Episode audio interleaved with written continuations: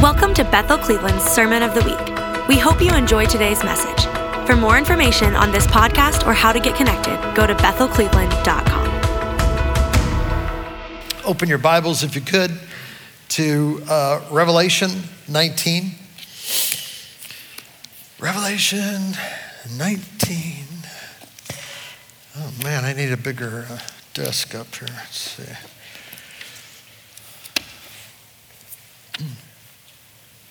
Couple things as we start the last month of this year. Can you believe Christmas is almost here?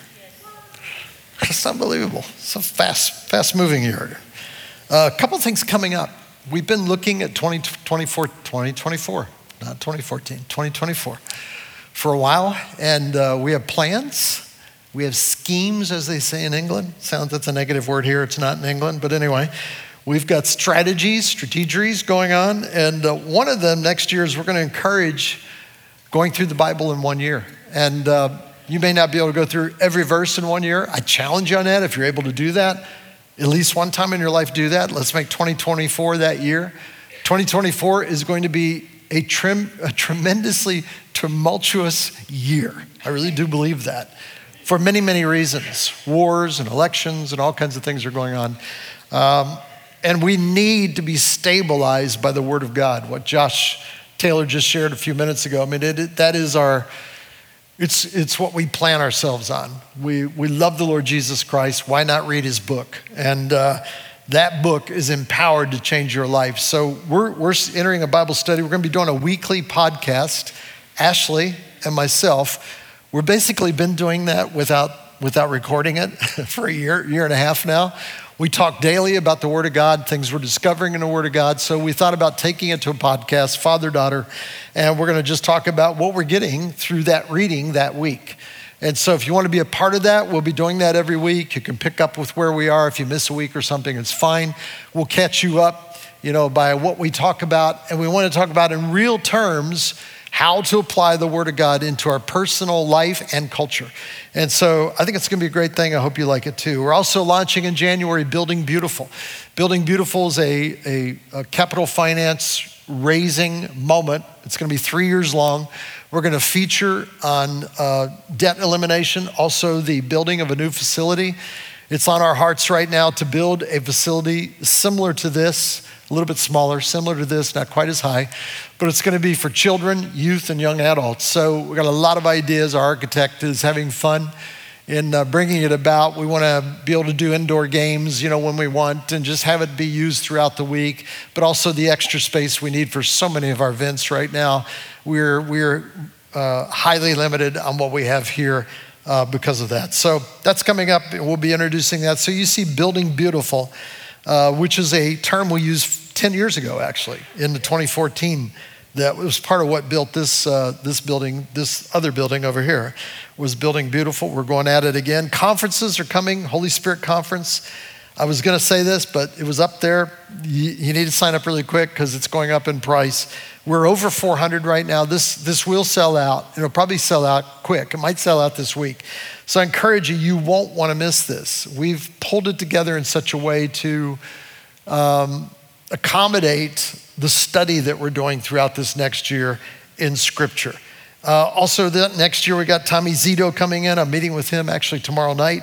Tommy Zito, Power and Love with uh, Sean Todd White. I always want to call him Sean Todd White. Todd White uh, just make sure I never do that when he's here, okay? And Randy Clark uh, at the end of the year. So it's going to be a lot of fun this year, and we're going to experience a lot of input into our lives, and we're going to grow. We're going to grow immensely, immensely. We are, and we have the parking for it right now. So uh, sign up for the Holy Spirit Conference because it's Friday night, midnight. It, uh, it goes up. Uh, we're going with Flourish again. We, I really prayed about this. We're going as our theme. We just changed our logo, our, our trademark logo for it, uh, and you'll see it as it pops up in t-shirts, sweatshirts, so forth. But we're gonna we're going into 2024 flourishing, and I encourage you to find your place in this church. We need you. We need you to give. We need you to volunteer. There are days coming when the relationships that we have here are going to, are going to be even more important.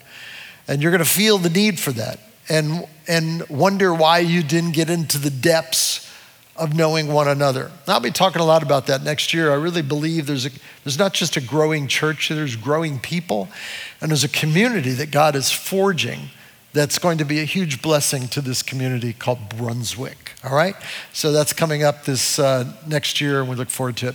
Hey, turn with me, if you could, over to Revelation 19.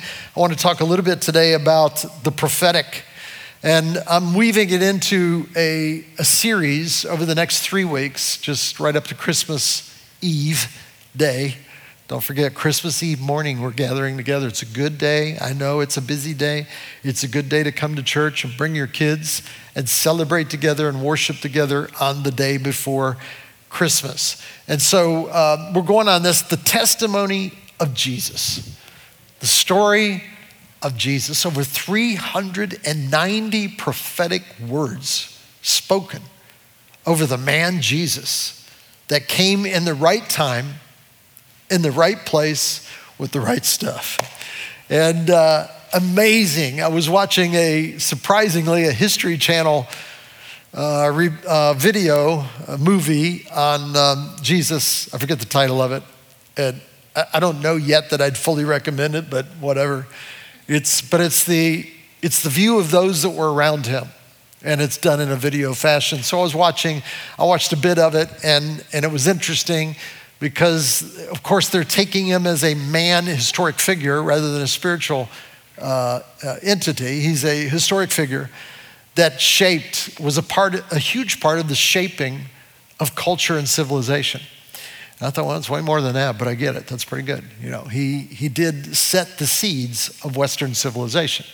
People would like to debunk that on universities around the United States right now, but it's really true. It's historical fact that the principles and things that came from Jesus Christ and his word, the Torah, and then eventually the New Testament, shaped the civilization that we work in now. And the farther that we get away from that shaping, when we start treating the Word of God and the US Constitution as fluid documents, uh, that are up to interpretation, you know, that are sometimes pretty plain actually, but are up for interpretation. When you get into that, you go down a slippery slope of, of ending up in a place where you believe in very little and you'll be on the wrong side of history uh, in the future. So I encourage you now, get on the right side of history, believe in Jesus Christ, believe in His Word. I'm telling you, in the wind, in the end, he wins.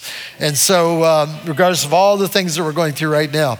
So, in Revelation 19, I, I want to call people to a, a prophetic activation today because we're moving into this holiday season. It's an amazing time to encourage people that you're with. When I was writing this the other day, it came to my mind in, in uh, uh, 2001 when 9 11 hit. And of course, the country was devastated for weeks, you know, months, and, and really up to this day, it has affected all of us. You know, the, the thoughts, most of us know exactly where we were on that day, what we we're doing, and everything else. But I'll never forget, during that week, it was like just a couple days after 9 11, I was in a Best Buy, I was returning something. I don't know what it was, it was a really long line there. Uh, and uh, we're standing in line. You got to remember the moment that was in history there where people were still stunned, and it was a little bit of fear and worry that was in the air. Is there going to be more attacks, or what's going to happen? You know, I was in line. This African American woman was standing in front of me. You know, you don't typically talk to other people in your line at Best Buy. You know, you're there to do business, get your things returned, and get out the door. You have things to do, like go to Starbucks or something like that. You know, so we, we just, you know, we're just there in line. I looked over to her and she looked over at me and I said, So what do you think? Now, what kind of opening line is that? but in the moment, she didn't have to go, What do you mean? What are you talking about? What do you mean, what do I think? I said, What do you think? She goes, It's horrible, isn't it? I said, Yes, it is. Yes, it is. I mean, we had a moment. I prayed with her, you know, we just had a moment together, but it's like the, the, the veneer of happiness and contentment is ultra thin right now. And there's a whole lot of people out there that are really struggling a lot. I see it every day. I encourage people. Every, I gave someone a book the other day I really don't know. I just know them because they run a coffee shop and I like the coffee. And I felt the Lord tell me to give them a certain book and I gave it to him. It's called The Economics uh, of the Parables. I've been reading, in fact, I got it right here, I think. Economics of the Parables, great book. Goes through the parables and show how the Bible is very much interested in how we handle our money. And actually, how we handle our money is a tool, it's an instrument of your shaping. How you handle your money speaks a lot about your development. And the Lord designed it that way, going way back to barter systems uh, thousands of years ago. I mean, there's something about money that actually rises to the level where in the Bible it's compared to your love and commitment levels with God. And it says you either got to love God or mammon. You can't love both. And so that's an effect on your life. So we exalt the Lord Jesus Christ. We see the power that money has in our culture, and yet we learn how to master it. It will not master us, we will master it. And so, anyway, yeah, thank you. It's my sister there clapping. No, it's my, uh, not really, but anyway, we, uh, we easily get, get tied up with the things of the world. Focus on Jesus Christ. Fix your eyes upon Him.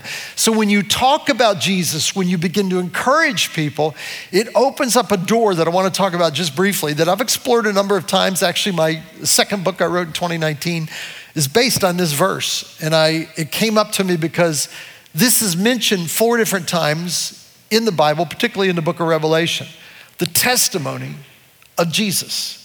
And so I just dug into it deep this week to even deeper than I did in 2019. And So, what is that testimony of Jesus? So I want to read it to you and talk about it because as you speak about Jesus and as you speak on behalf of the Lord and as you step outside of yourselves and open up your world to what Jesus is doing, when you see Jesus where you are, and you move and respond to what the Lord would do, the WWJD. Remember those?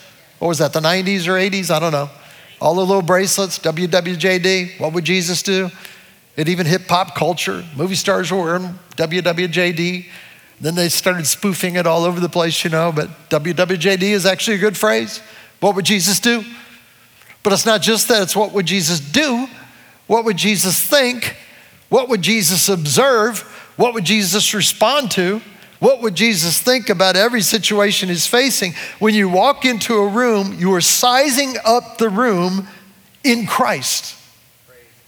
You are sensing from your spiritual gut. That's the only way I can define the spirit inside of you.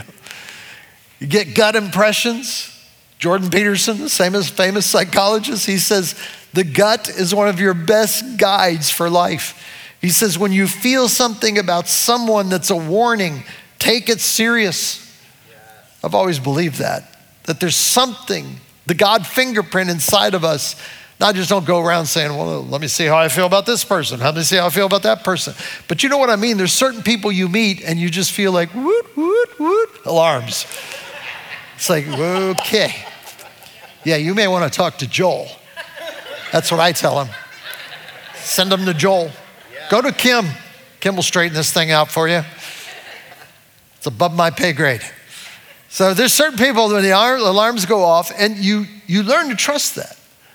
You know, psychologists actually identify it as, as you know, it's just a, it's an, it's an ancient response. It's kind of like a survival, reactional response.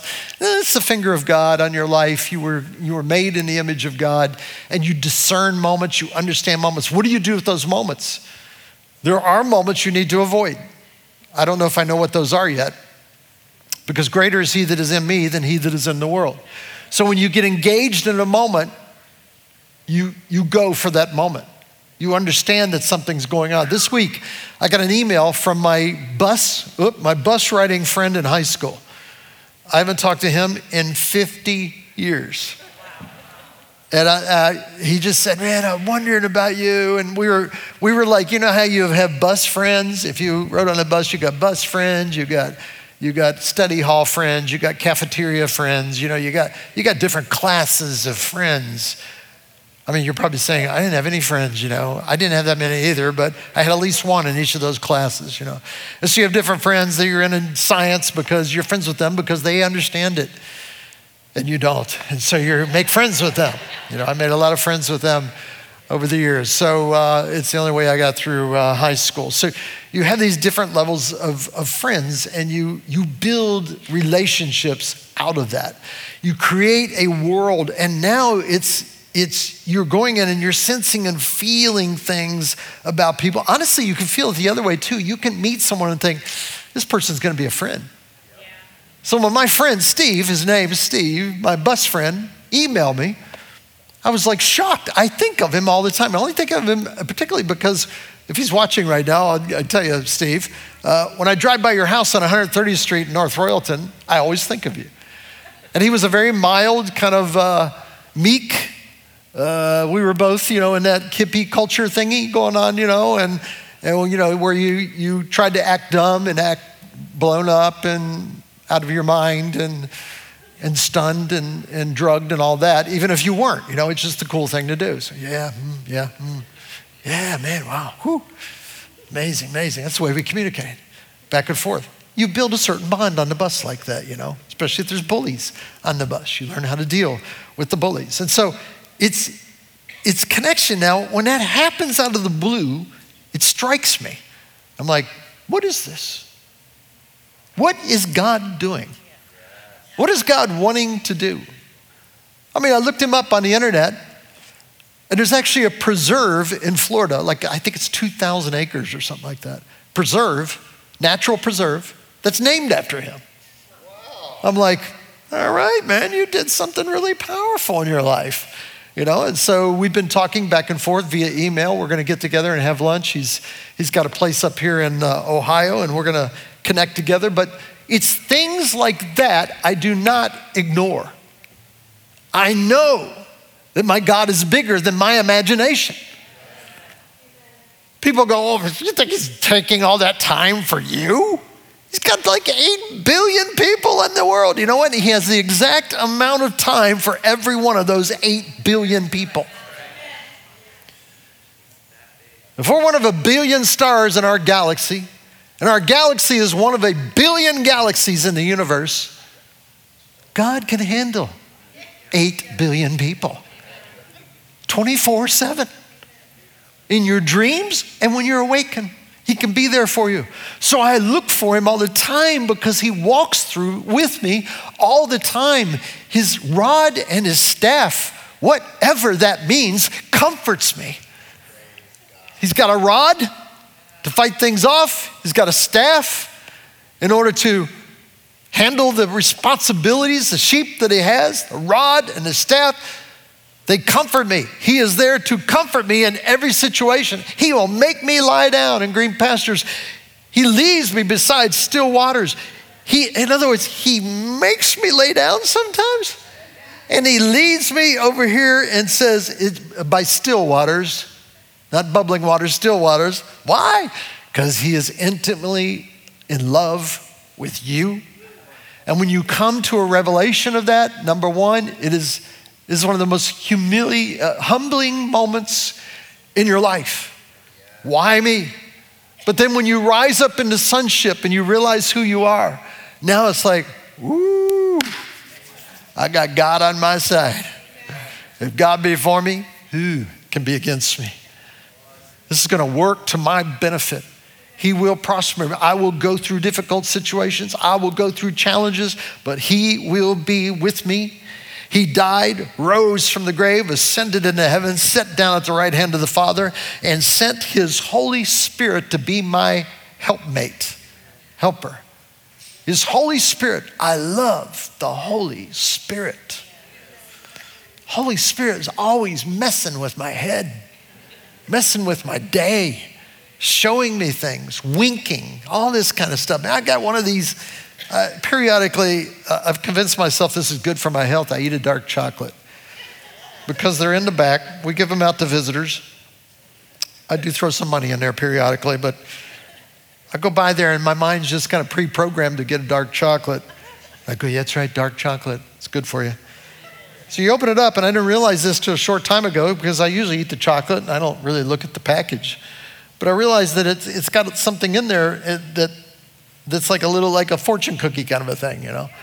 And so I didn't know that. Look at all the possible things that I missed over the years, you know, but of words that I could have encouraged me in some way. But uh, but I, I I was having it one of those days. It was about two weeks ago, and uh, um, I was because of some stuff that happened. And if this sounds weird to you, I'm sorry. This does happen periodically. Have you ever questioned your life? Have you ever thought, what was that about? You know, and that what was that about wasn't a moment. It was like your whole life. What was that about? Like any, I could have made so many different turns there. I could probably be in poverty right now, or I could, I could be very wealthy. I could probably, you know, have a job that influences a lot of people, or I could have a job that doesn't influence really anyone. I don't know. But you wonder at times, you look back and you go, should I have made a different choice? I was having one of those days. I said, Lord, was it my call to come back to Cleveland? I do, I do think about that a lot. Especially on the these winter days when the cloud moves in and it leaves in March sometime, you know, it's like the, the cloud of glory that's over the whole city, you know. And the, the snow machine that comes out of the lake and everything, all this stuff, you know. And there's days where might, do your thoughts ever do that? Like, you, you know, probably not, but, but I do. I, I was thinking about it and I said, Lord, did you call me to this? Lord, I, I, just I don't know. and so you know, I, I this one I kept though. I, uh, I so I opened up the uh, little chocolate that day. Hopefully, I put it in here. Let me see. Yeah, here it is. There it is. Look, woo. All right, one dark chocolate. So I opened it up, getting ready to throw it away, and I just looked at it. I thought it says something in there. Here's what it says. This is from Dove Chocolates. It says it's your call. That's all it says.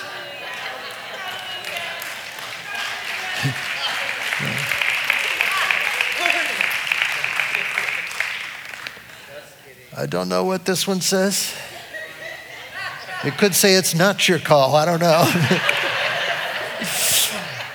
I know there's people out there that, particularly ministers, that would watch this right now. You're watching, they go, well, that's just silly. You, I mean, God doesn't have time. He does. He does. He speaks. He's eternal. And I'm going to prove it to you right now. Look at Revelation 19:10. It says this Apostle John encountered the angel at Patmos, at Patmos. Some friends of mine are in Patmos right now. It says in verse 10, and I fell at his feet. So an angel comes to John. John is the beloved, the best friend of Jesus, a younger guy, probably 17 years old when he was following Jesus. He's now probably in his 90s. He's exiled to an island of Patmos as, as punishment. They tried to boil him in oil and he didn't die. And so they exiled him after he had allegedly built a house for Jesus' mother Mary up in Greece, uh, which actually uh, seems to have a view of Patmos. It's really strange kind of a thing in history, but you got to realize all these people lived back then. They were humans. They had the same emotions, desires, dreams, things like that. So John, John encounters this angel that is, that is a force to be reckoned with. Verse 10, he says, I fell at his feet to worship him. It must have been pretty awesome. I remember this guy's matured now. He's in his 90s, 80s, 90s, pretty old. And he's seen a lot in his lifetime. He's the only apostle still alive. All the rest of them have been martyred. Jesus said he wouldn't be martyred. So here he is all these years later. It may be some guilt, survival guilt in him, I don't know. But he, he sees this amazing creature, he falls down. But the, but the angel says to him, See that you do not do that. This is such a stiff warning. It's very important to the church over the years to not, to not worship messengers. In ancient Christian understanding, it was a problem with angels. They were, people were worshiping angels. They were ascending them at a higher level than they need to be. The worshiping of angels. It's referred to in Scripture. And I, I don't think we do that now. Certain church traditions might, but we don't. Sometimes I think if we talk about angels too much, that we may be bordering exalting them in some way. But I don't know. But I think we do exalt preachers in America. We get people in our heads, happens to me all the time. It's probably happened to me 30 or 40 times in my lifetime. I mean, I grew up loving Jimmy Swaggart and Jim Bakker because they were on TV. You know, and it was a big thing to be on TV. And, uh, and then, of course, the big blow up back in the 80s, you know, of, of the organizations and lifestyles and things like that. Many of you may remember that. Many of you don't even know who I'm talking about. But anyway, these were people that I, I, I loved. I loved Billy Graham. Thank God Billy Graham stayed free of controversy his whole life. If there's anyone that's worthy of adoration, not, not worship, but adoration, it'd be Billy Graham. And so if you get in, you can tell when you're in messenger worship if they fall and you feel totally crushed by it. I mean, crushed to the point where you're going to deconstruct, you're going to walk away from Christ, you're not going to go to church anymore. I hear it a lot. I don't say, I was going to say all the time, I don't hear it all the time, but I hear it a lot. People go, I'm not coming anymore because of what's going on with so and so, what happened over there. And I'm like, is that your relationship with Jesus? We don't know who's perfect. Actually, we do. Nobody. They're perfect in Christ, but the scripture still talks about us moving forth toward that perfection that God's called us into. So we, we, we are thankful for Brian Simmons. We're thankful for Michael Koulianos. We're thankful for Heidi Baker. We're thankful for Steph Gretzinger. We're thankful for all the uh, Zito and all the other ones that come. We, we like them. And we're crushed when things happen to them in the way that, oh, it's sad. But what do you do? You don't even abandon them. You, you move in and double down on your love. That's what you do. Christians are really good at, at throwing away friends. They really are. I mean, just one sin and you're gone, you know. It's done. It depends on the sin. We'll let you do a few little ones. Things that I do, you can do. But the big sins, if you do a big sin, what? I mean, there's stuff floating around now that I know about, you don't know about. Not, not about here, around the country. You know, and you, you wait for it to hit the fan. It's going to hit the fan. When it hit the fan, people are going to be affected by it. And so I prepare for it. I'm like, okay, I need to be ready. I need to understand this, need to get involved in it so that when this happens, there can be a sense of like, it's going to be okay. You're going to be fine. You're going to get through this.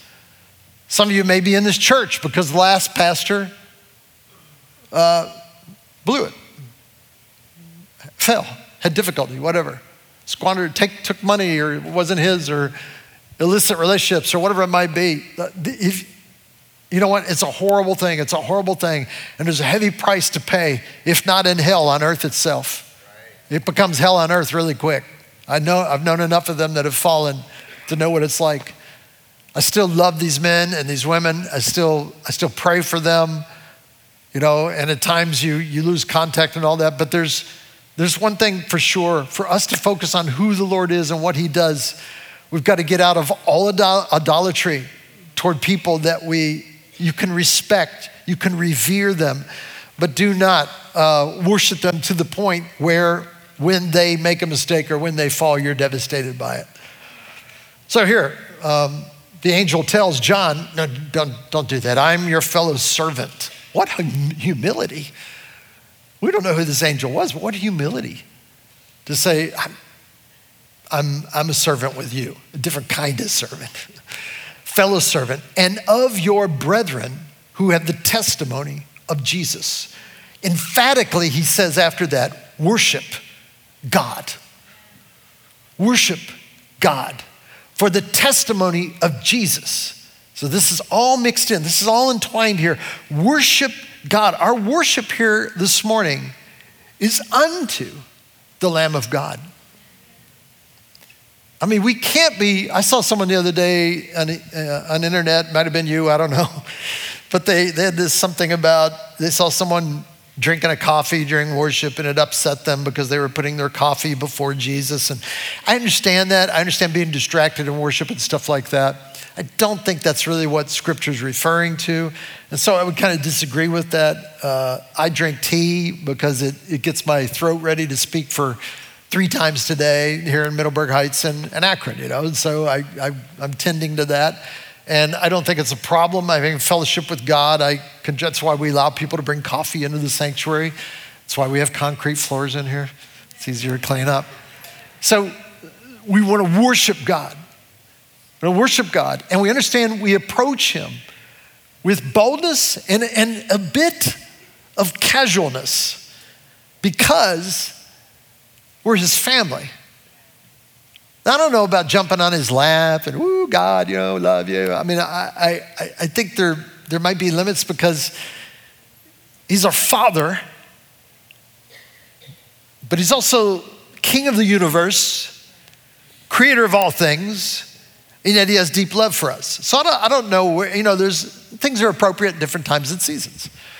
But on Sunday morning in worship, we're worshiping God. When you do that, when you have the testimony of Jesus on your life and your focus is the worship and adoration of heaven, believing who God is, when you do that, a whole other arena opens up to you, which is the, the spirit of prophecy. And what that is, that's defined over and over through scripture, that spiritual, that, that spirit of prophecy. When you talk about Jesus during this Christmas season, as you see various people that you know and love and some that you don't even know, talk about Jesus. If there's any time of the year we need to talk about Jesus, it's December. Maybe Thanksgiving, Thanksgiving to December, through December. Because people are tuned into it. The rest of the year, they're turned into Halloween witches, turned into nationalism about our country. Nothing wrong with that, just saying whatever it might be, July 4th and everything else, Mother's Day, Father's Day. But this time right now, in the Christian mindset, is a holy season. Holy day. Holy day. Moving up, you go, yeah, yeah, but you know, it's all paganism. I mean, the trees are pagans. They brought those in, you know, it's evergreen. It represents. It's like, yeah, I, re- I read those articles. But I like evergreen trees and I like lights. And, uh, uh, I mean, uh, something overtly pagan that people are using now. I, you know, I probably avoid that, but I don't see a lot of pagans using trees in terrible ways. So I'm going to go. I'm going to go with a tree and a star at the top, which is Christian. It's the star that the Magi followed. So we, we love the season. But the gift giving and everything else, sometimes it robs us of the central focus. That we're in a season right now, particularly in America, where people, particularly with what we're facing right now in the Ukraine, in Palestine and Israel, what we're facing in the economy, what we're facing in our lives, what we're facing with the invasion, the tsunami of wokeism that has come in and, and caused is forcing people to think in a different way without any objection. And in some places, this is proven, we know it. In some places, those who oppose that, they find a way to jail you or they find a way to take your money. And if that continues, it will only get worse. Once you open a door in government, it's pretty easy for it to just swing open. So, what do we do in the midst of that? The best thing you have in your life right now is your relationship with Jesus Christ that will stand firm in your life through everything that we face right now. We have to be on the offense. I'm not talking about being offensive. But we've been on the defense so long. Let's believe that God is greater than everything that's going on around us. Let's believe that the words we speak make a difference. Let's believe that God is big enough that I can open a chocolate. Hey, who wants this, by the way? Anyone want this? Right, over here. Third, fourth row there, sir. Oh, oh, it went. Oh, look at that. What a blessing. Ashley's taking it over to her. There you go. That's exactly right. All right. Let me know what it says in there. If it's good, it's mine. Right. We're in a time right now that if you can break out, if you worship God, have the testimony of Jesus, the spirit of prophecy is going to open over your life. I, I, mean, I had a lot of people this week, a lot of people this week asking me, like, how did you get 240 words over people? I said, It wasn't 240. It was closer to 270 because the people that sent emails to me afterwards last week when I made that big boo boo of, of saying, if you didn't have a chance, by the way, that offer's over, but if you didn't have a chance to go to the Christmas banquet and get that word, email me because you didn't get a chance and, and they flooded in. So it was like, I don't know, 270, something like that, 270 words. I don't know. I don't know, but I, I because like if you say right now, do that right now, I, you know, I, I don't know that I could do it. But when, when, you, when you step into a realm, when you understand that God, I mean, I'd look at a name, because I had the names, I'd look at a name, and instantly, there, by the way, there's things I couldn't write. I was talking to Sharon Wolney about it before the service, things I couldn't write because it's too personal, and we're putting these things up on a big screen, you know? So, uh, and some of it was encouragement, some of that was encouraging. And I, and I was very careful not to write things that were negative. That wasn't the purpose of it. And so I put out some guidelines Friday night about how those words should be interpreted. But I tell you, if you open that door up, it opens into a great expanse of limitless revelation and understanding. The first time I did it was, I think it was about, must have been, is in the 80s. I was ministering in Phoenix, Arizona, and uh, uh, it was about it was 400 people there. We're in a, they were in a public auditorium, and uh, uh, I was excited to be out there and minister, and it was real good response and everything. So I said, look, anyone that feels you need a word from the Lord, just stay after and I'll minister to you. The rest of you, God bless you. We'll see you, uh, you know, next week or whatever. Well, all 400 stayed. 400. And I remembered I said, I even got back on the mic and said, hey, we're going to start ministering to people that need prophetic words. The rest of you, God bless you. You can go, you know. We're all looking around like, yeah, no, no, we're not going. Three and a half hours later, I finished. I learned how to do prophetic very fast that day. And, uh, but the response was unlike anything I'd ever seen in my life. I know nothing about these people, nothing about them. I mean, sometimes information is a distraction, you know. So looking at names of people that I generally know is a distraction. But I tell you instantly, when you tell the testimony of Jesus in your life, you just start talking about Jesus, you do what you know Jesus would do, it instantly opens up this ancient understanding of a spirit of prophecy. Because prophecy is, is highly valued in New Testament understanding. Let me just give you this. I got a few minutes left, but the testimony of Jesus, here's three thoughts on it. Jesus has transformed your story. That's your testimony of Jesus. You were once lost, now you're found. That's the testimony of Jesus. But it's not just that, it's the gospel of Jesus. The testimony of Jesus is his life, not even what he did to you, it's the testimony of who Jesus is. That he came to die for you, to eradicate sin, to free you from the bondages, and to bring you into liberty and promise you eternal life. That's the gospel of Jesus Christ through his cross, his shed blood. So that's that's part of the testimony too. It also speaks to your life and your hope. To, so the testimony of Jesus is the fact that, uh, in fact, your life in Jesus speaks to a better future for the entire world. They may not know that, but it is true. Your life in Christ makes you a better person. I'm not saying elitism, you're better than other people. I'm talking about the quality of who you are. When you bring Jesus in your life, when you talk about Jesus, when you focus on Jesus, when you focus upon his words, you become a better citizen. You do. You become a better person, you become a better husband, a better wife, better son or daughter. Kindness begins to move into you because it's the, it's the essence of who God is when you invite God into your life. It's the leaven that fills the lump, man. He is going to push out a lot of that bad stuff. I used to love in the 90s John, Arnott from Toronto. When he prayed for people, he'd say, good in, bad out, good in, bad out. I thought, I like that. That's, that's reduced theology right there, bubbled down. Bad, good in, bad out. I'm still learning it. Good in, bad out. And it, it's powerful. It encourages. That's the testimony of Jesus. When you speak over someone, you are speaking the testimony of Jesus, the spirit of prophecy. Romans 1 9 says this, and I don't know if I, I don't have time to go into that. Let me just put it this way nature declares the general revelation.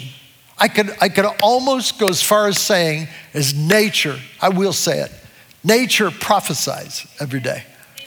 That's why it's important to be in nature. We're not meant to be spend all of our lives in closed buildings like this.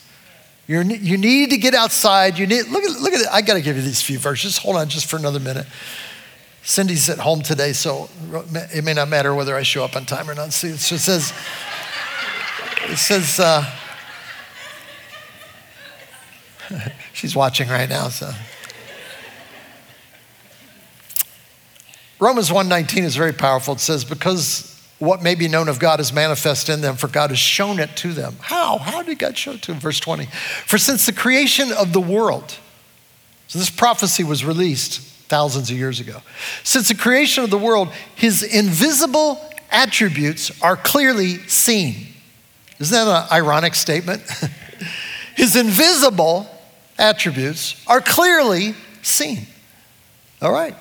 Being understood by the things that are made, even his eternal power and God's head, so that they are without excuse. Theologically, they call this general revelation.